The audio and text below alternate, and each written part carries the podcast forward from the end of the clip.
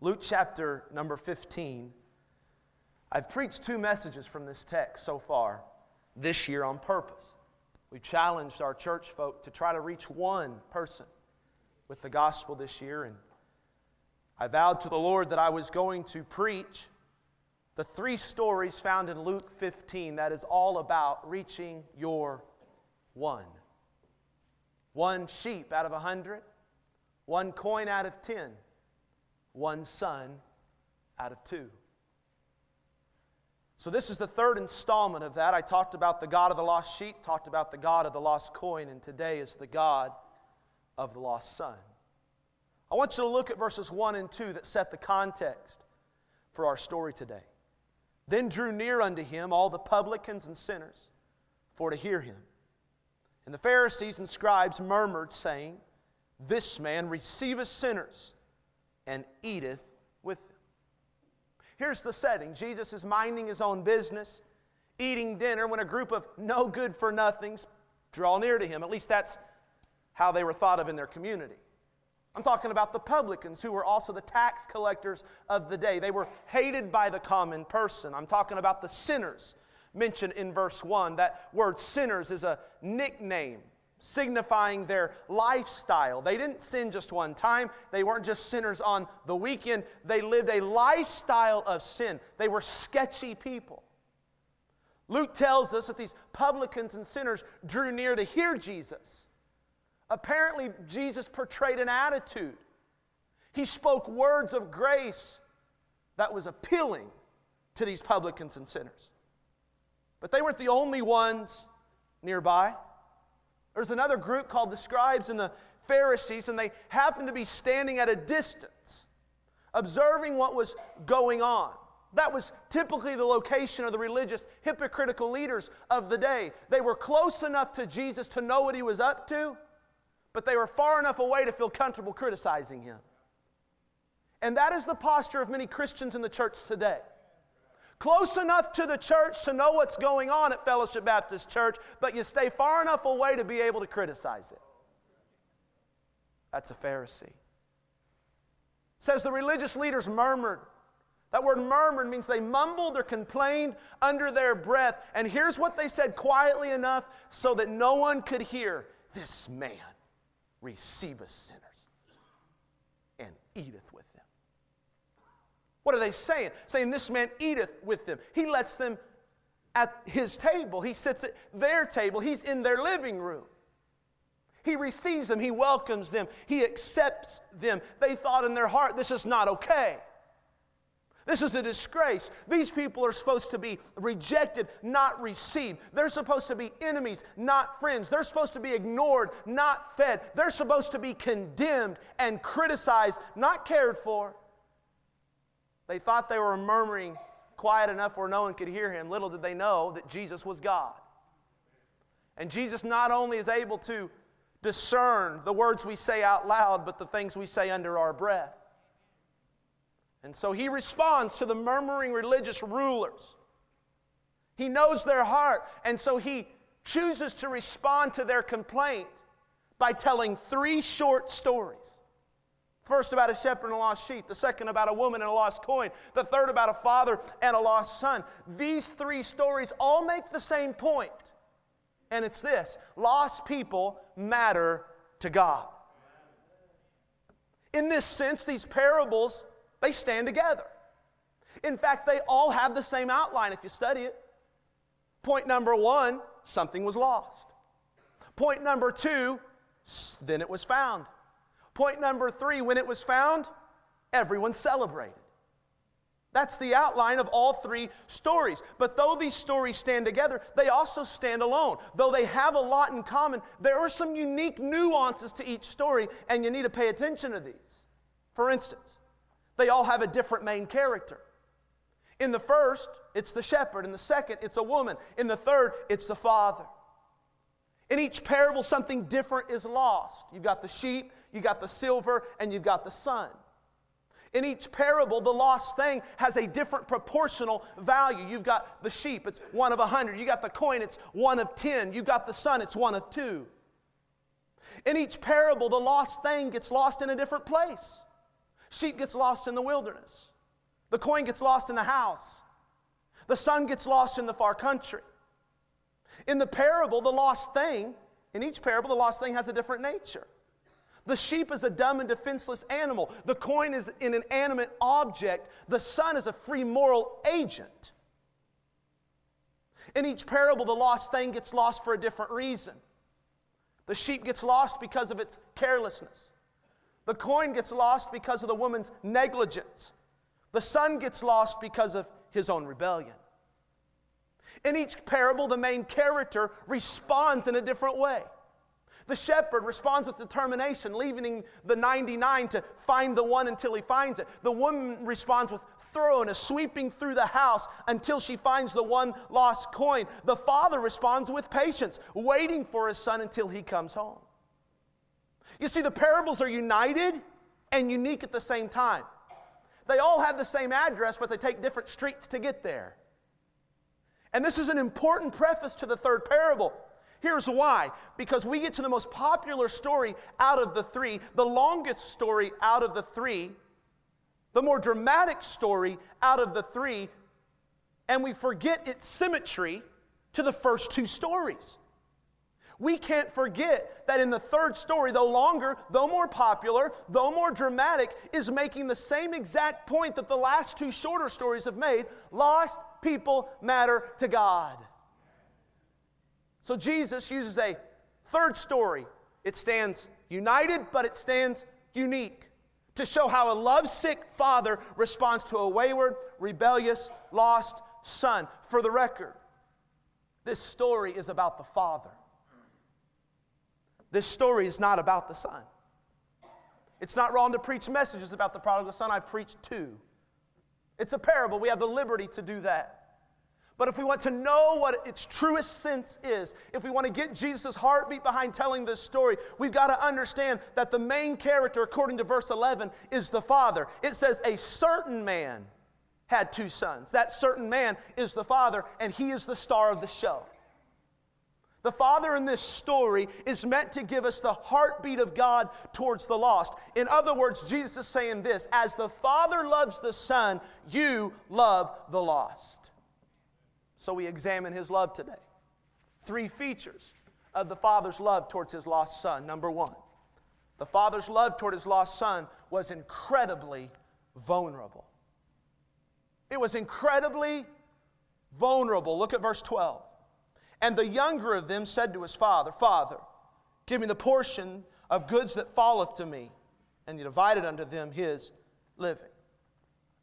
Don't miss the absurdity in this request. The boy basically says to his father, I can't live under your rules anymore. I want to go out and be on my own.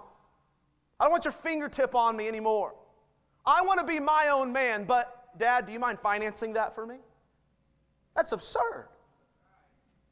He's not just asking his father to finance his independence.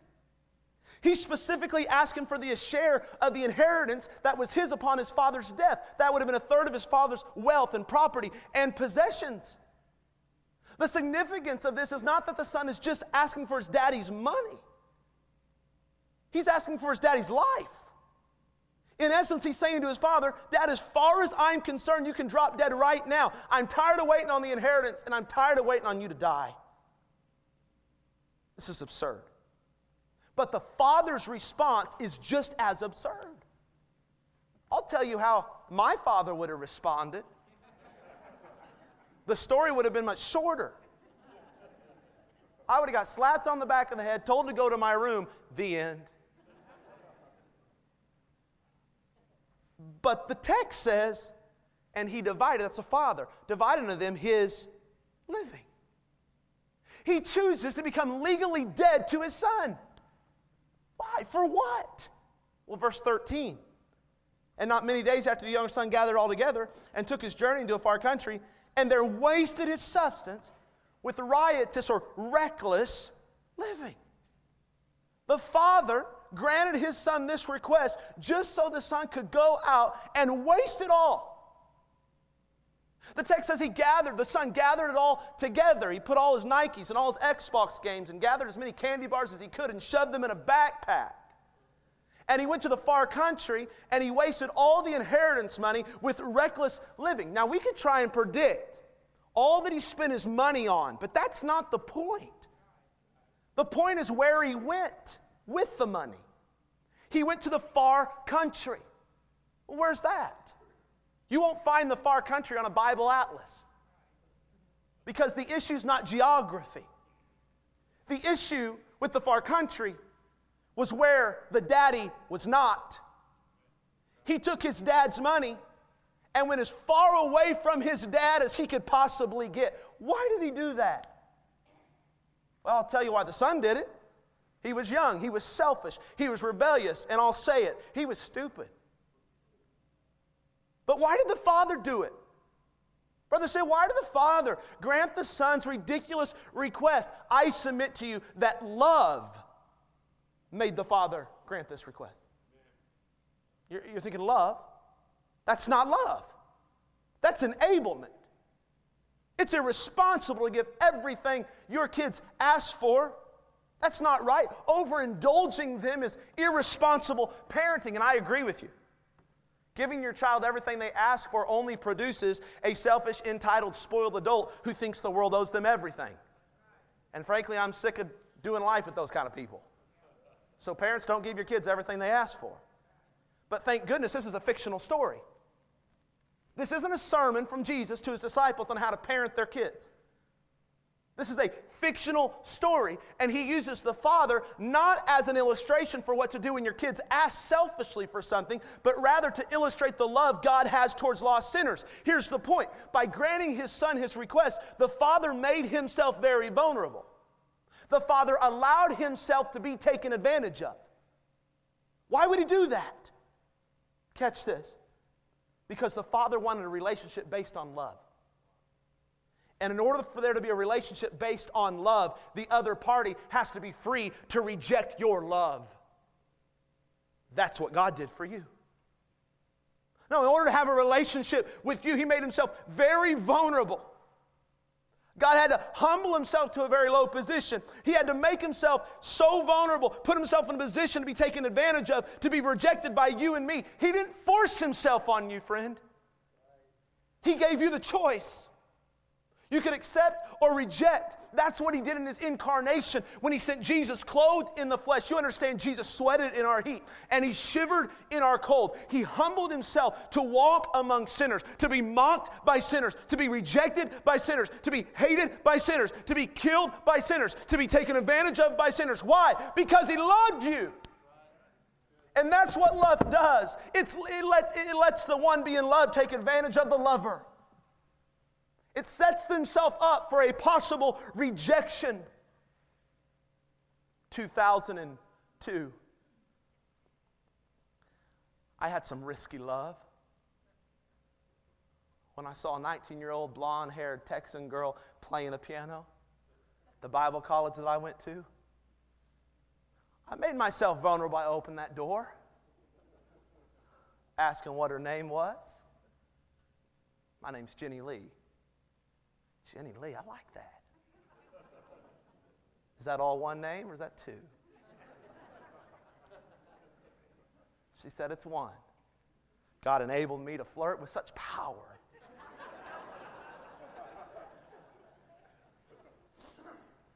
she didn't fall for me instantly, but I remember falling for her everything I envisioned marrying, seriously. And she was practicing. I got word that she was sound checking in the gym for a chapel service the next day. And so I, I talked to my friend who had a girlfriend who was friends with Jenny. Because that's what vulnerable people do.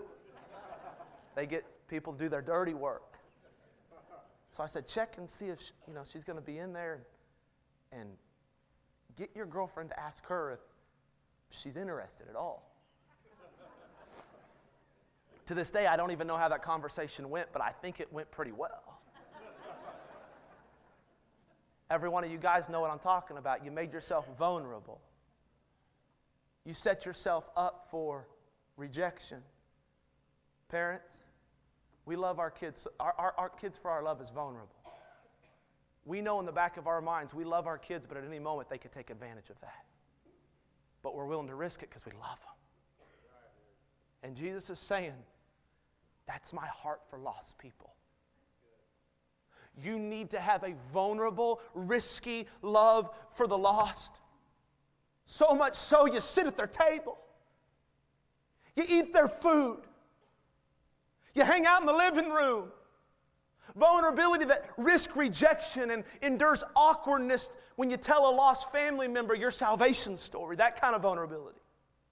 Vulnerability to ask your lost coworkers if you can pray in the break room before everybody starts eating their lunch, that kind of vulnerability.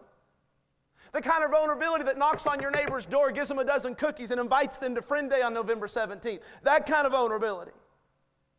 The vulnerability that forgives the person that intentionally hurts you because you want to show them the love God has for you, even though your forgiveness is making you vulnerable to get hurt again.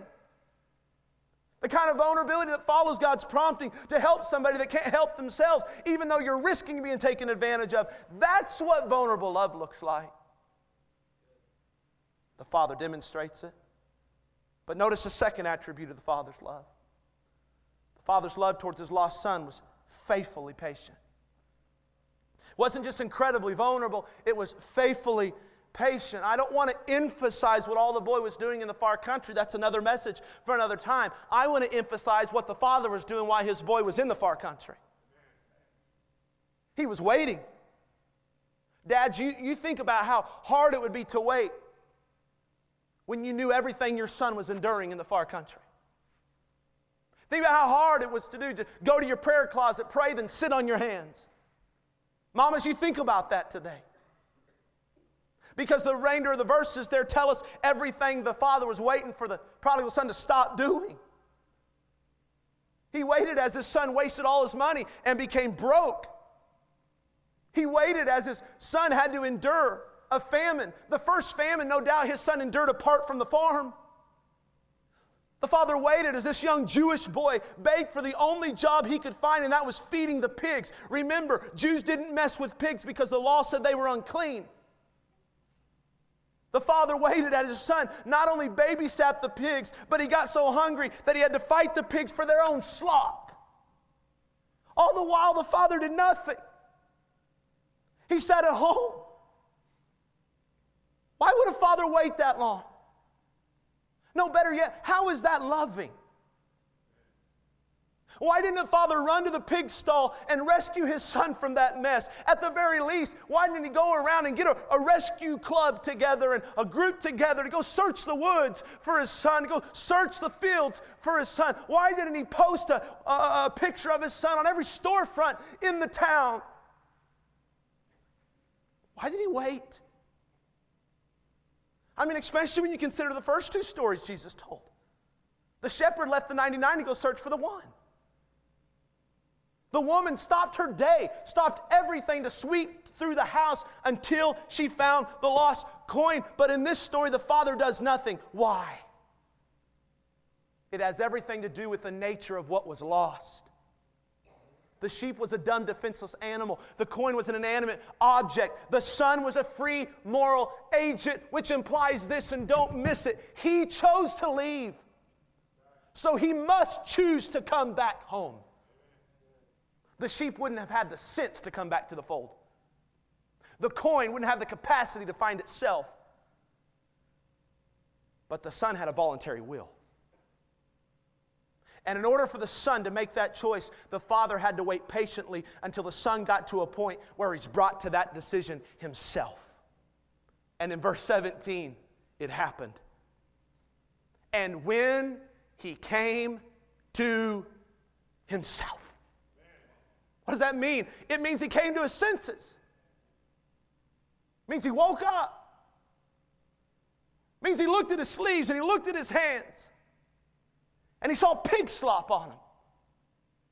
And, it took, it did, the famine didn't work. It took rolling around with the pigs and eating their nastiness and enduring their stench to wake this boy up and bring him to his senses. And the father, watch this, he knew something about his lost son that God wants us to get about the lost sinners in our lives. You have to be patient enough to let lost sinners come to themselves. If you push, if you nag, if you bail out, are you to try to rescue them from the consequences of their sin? You lessen the chances of them coming to a heartfelt decision on their own. Because real repentance begins not when someone lays a guilt trip on us, not when somebody rescues us from our sin because they feel sorry for us, but when we get so sick and tired of being sick and tired that we look up to the only one who can save us. The father knew that if the son was going to really get right, then it was going to have to be his own choice. Thus, he waited. And we should learn to deal with the lost sinners in our lives the very same way. Don't nag. Don't push. Don't guilt. Don't shame. Don't manipulate. You listening? Learn to love. Learn to pray. Learn to wait for the open door that only God can give. And when I say wait, I'm not saying to be indifferent. I'm not saying to sit on your hands and never say anything. I'm just saying to let God be God in their life, not you.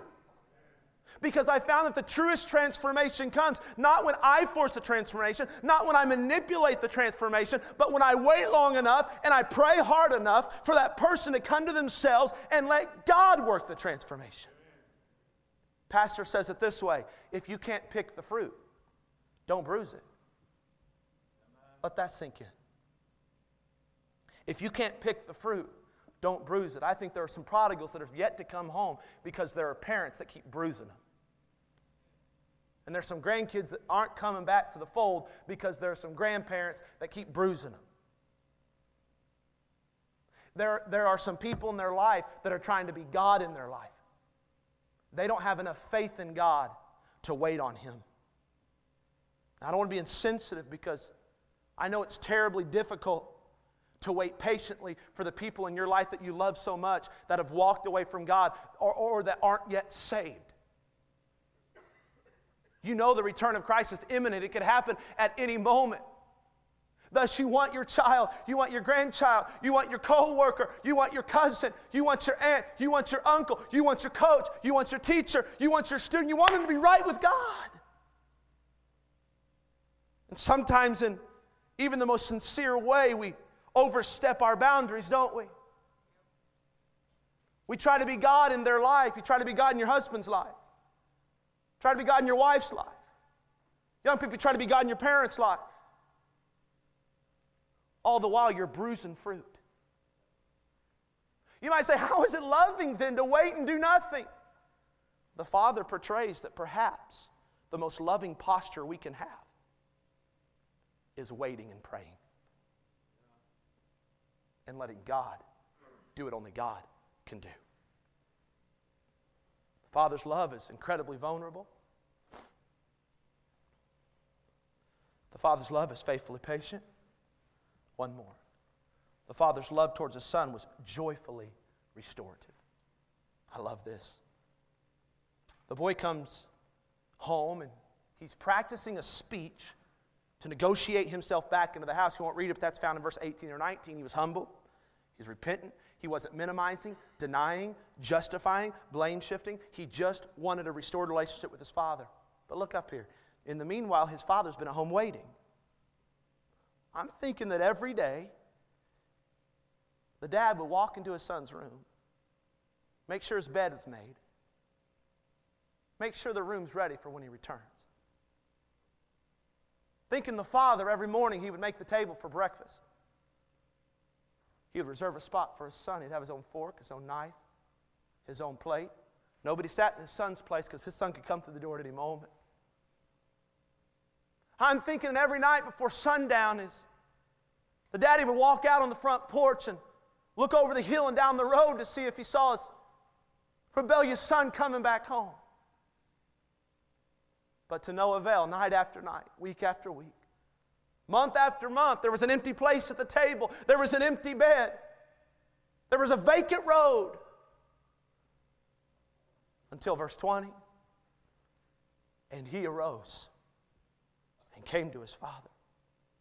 The first step of coming back home is getting up. The son's coming home. I'm imagining it's just about dark outside, and the father does what he's done every night for months. He walks out on the front porch and he peers over the hill and down the road. And instead of seeing a vacant, lonely dirt road, he sees a smelly, filthy, dirty looking boy that normal people wouldn't recognize, but the daddy knew who it was. It's my boy. Verse 20 says, While he was yet a great way off, his father saw him and had compassion. I said he had compassion. I said he had compassion. And he ran and he fell on his neck and he kissed him. In the ancient Near East, aged men, wealthy men, Men of status wouldn't be caught running. It was culturally indecent. But get this in this picture, we're given the heartbeat of God towards the lost as we learn that God would rather lose his decency than lose his children.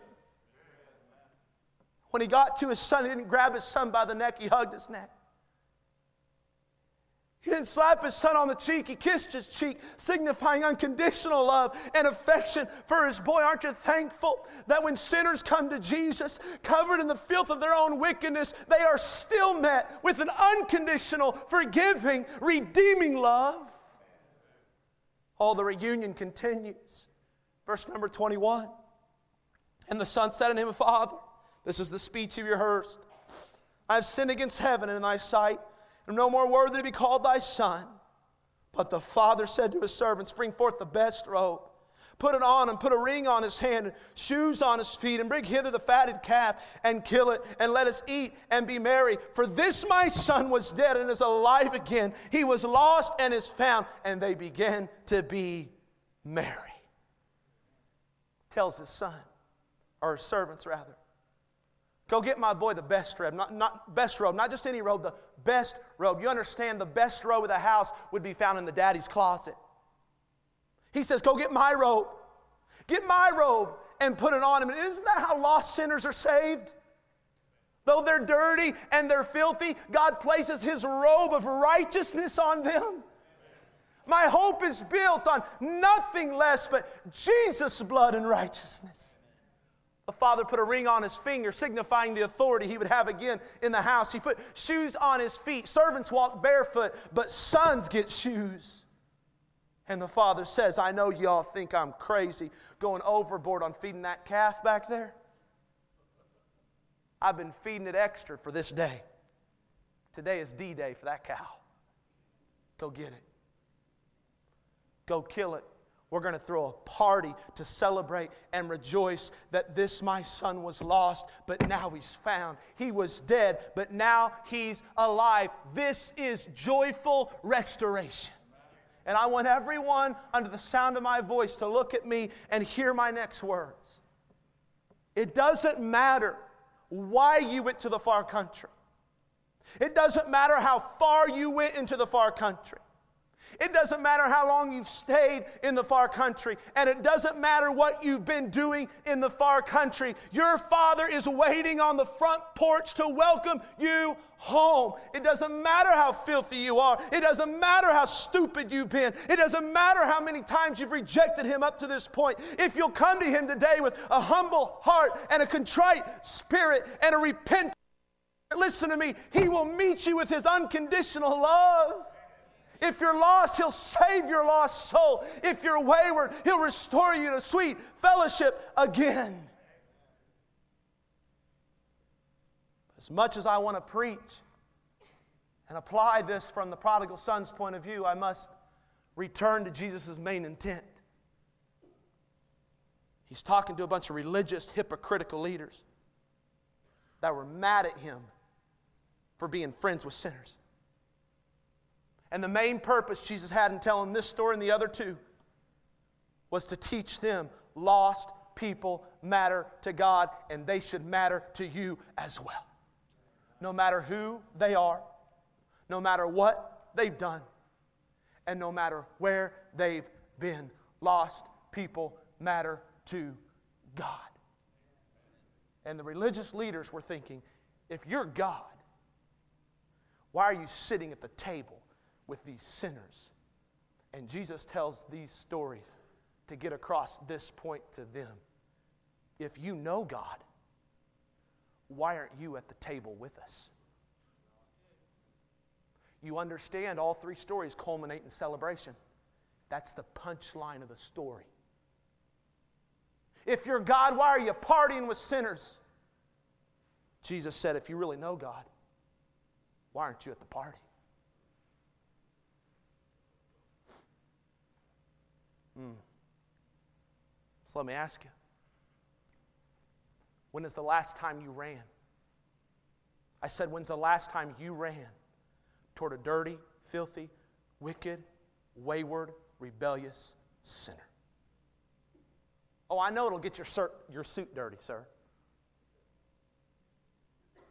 I know, ma'am, it'll mess up your style and the dress you wore to church today. I get that. I know it's not very dignified. I know you own a business and you can't be seen with that person. I get that. I know you got a reputation on the social ladder of the big whopping liberal Kansas to maintain. I get that. I get that.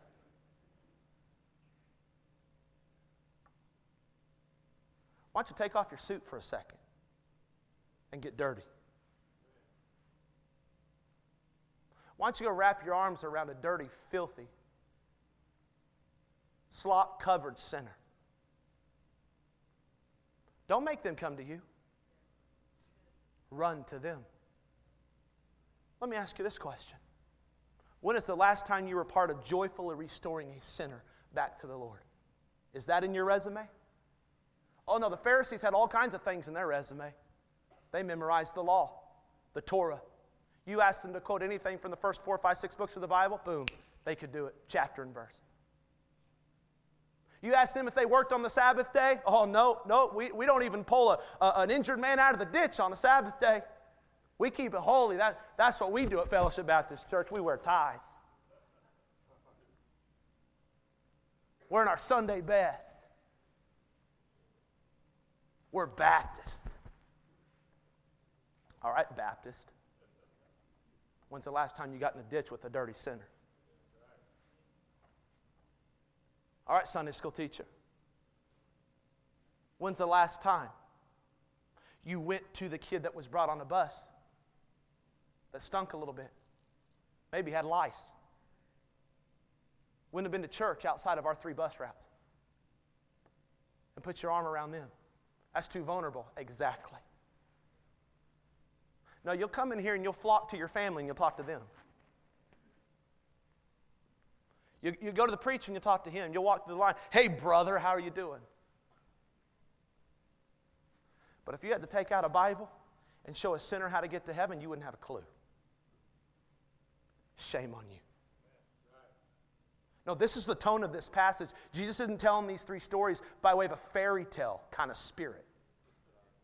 And they lived happily ever after. He is rebuking hypocritical religious people, saying, Loosen your tie and get dirty with sinners.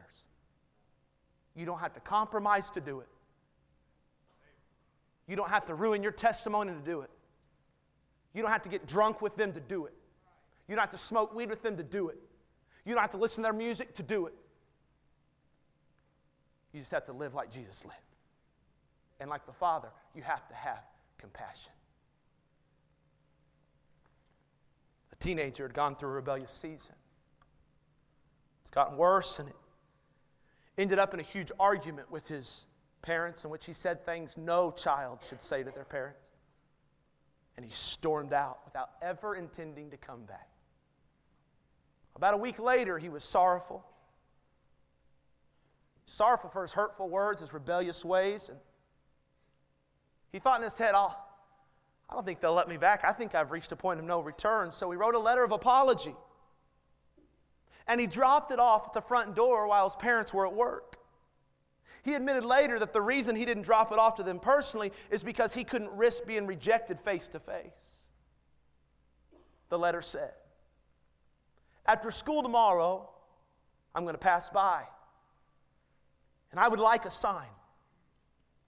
If all is forgiven, would you go into my room and get those blue sheets off of my bed and hang them on the line in front of the house? If I see the blue sheets, I'll know I'm welcome to come home. If I don't, I'll pass on and not bother you anymore. Your son. When he rode by the next day, he was shocked by what he saw. Because little did he know that after the parents read this letter, they had stayed up all night long in a labor of love, dyeing not just his sheets, but every sheet in the house in the color blue. He dyed them all. They dyed them all. And they decorated the front of the house with the blue sheets so as to emphatically say to their rebellious, stupid, selfish son, in spite of what you've done and in spite of where you've been, we love you and forgive you and want you to come back home. God didn't hang any sheets on the line, but He did hang His Son on a cross. To say it doesn't matter what done, it doesn't matter where you've been. I love you. I forgive you. I accept you. Oh, come to the altar. Welcome home. And that's the same heart of love we should have towards the lost, rebellious, wayward sinners in our life. And please hear me. That's the same kind of love Fellowship Baptist Church should have for every sinner every wayward son and daughter, every punk in our community, every thug.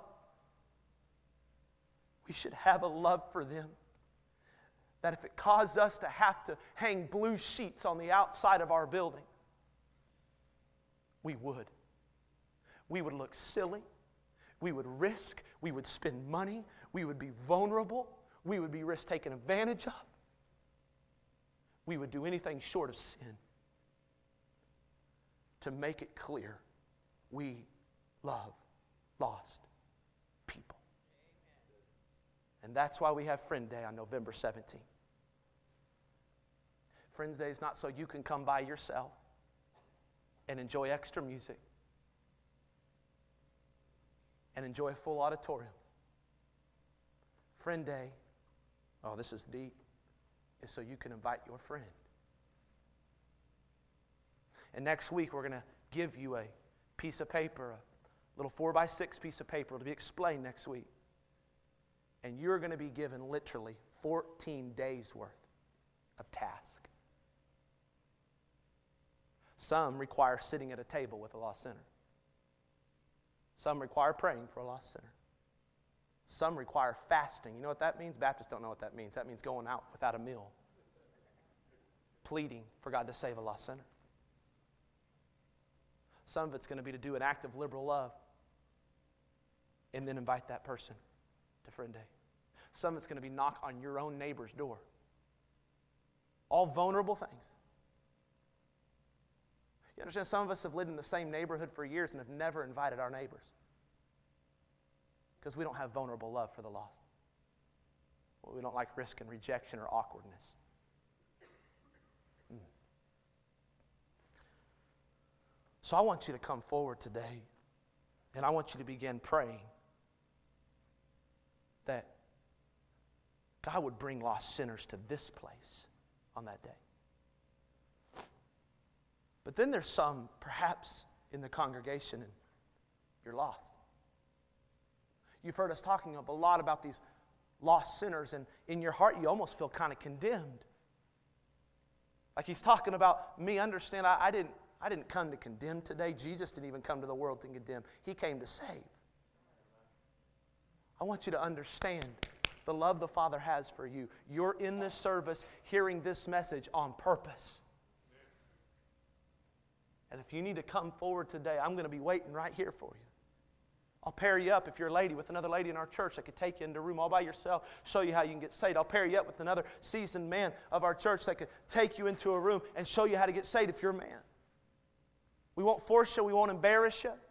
You'll never have to say anything in front of the church, but you'll have to get out of your seat and come. By the way, the prodigal son had to get out of the, the pig slop, he had to rise and go back home. And if you come back, if you make the first step out, I'm telling you, God will meet you. You draw nigh to Him, He'll draw nigh to you. Will you get saved today? Will you quit playing a spiritual game today? Maybe there's some in here and you're saved, but you're wayward. You've been rolling around with the pigs for weeks and months. You find yourself here at church because you're just trying to get a new start. Life has got so rough for you that you're desperate for just a little bit of change, a little bit of hope, a little bit of joy in your life again, like you used to know. Understand the Father will welcome you home, but you got to get out of the pig slop and you got to get to the altar today. You need to grab somebody you know loves you and say, Would you come pray with me today? I want to come back home to the Father. Some of you have a prodigal in your family. And you haven't left God, but they have. In your heart, this whole time, in your mind's eye, you've been thinking of that person in your family, and your heart is broken today. Because you think I would do anything.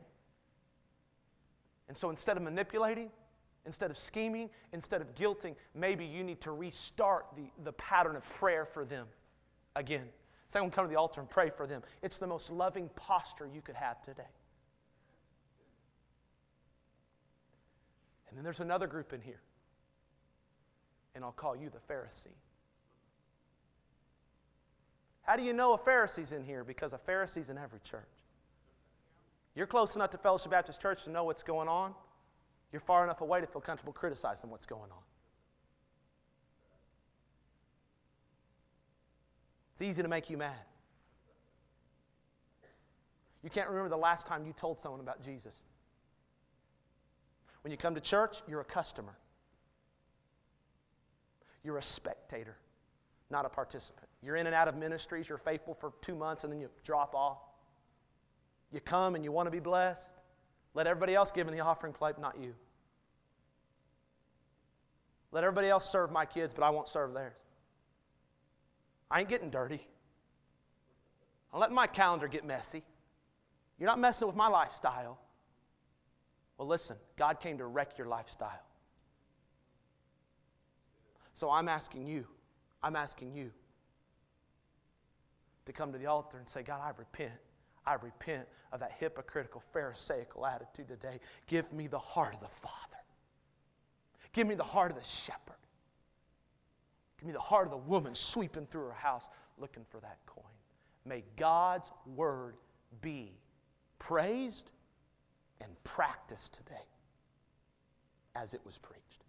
Stand to your feet, every head bowed.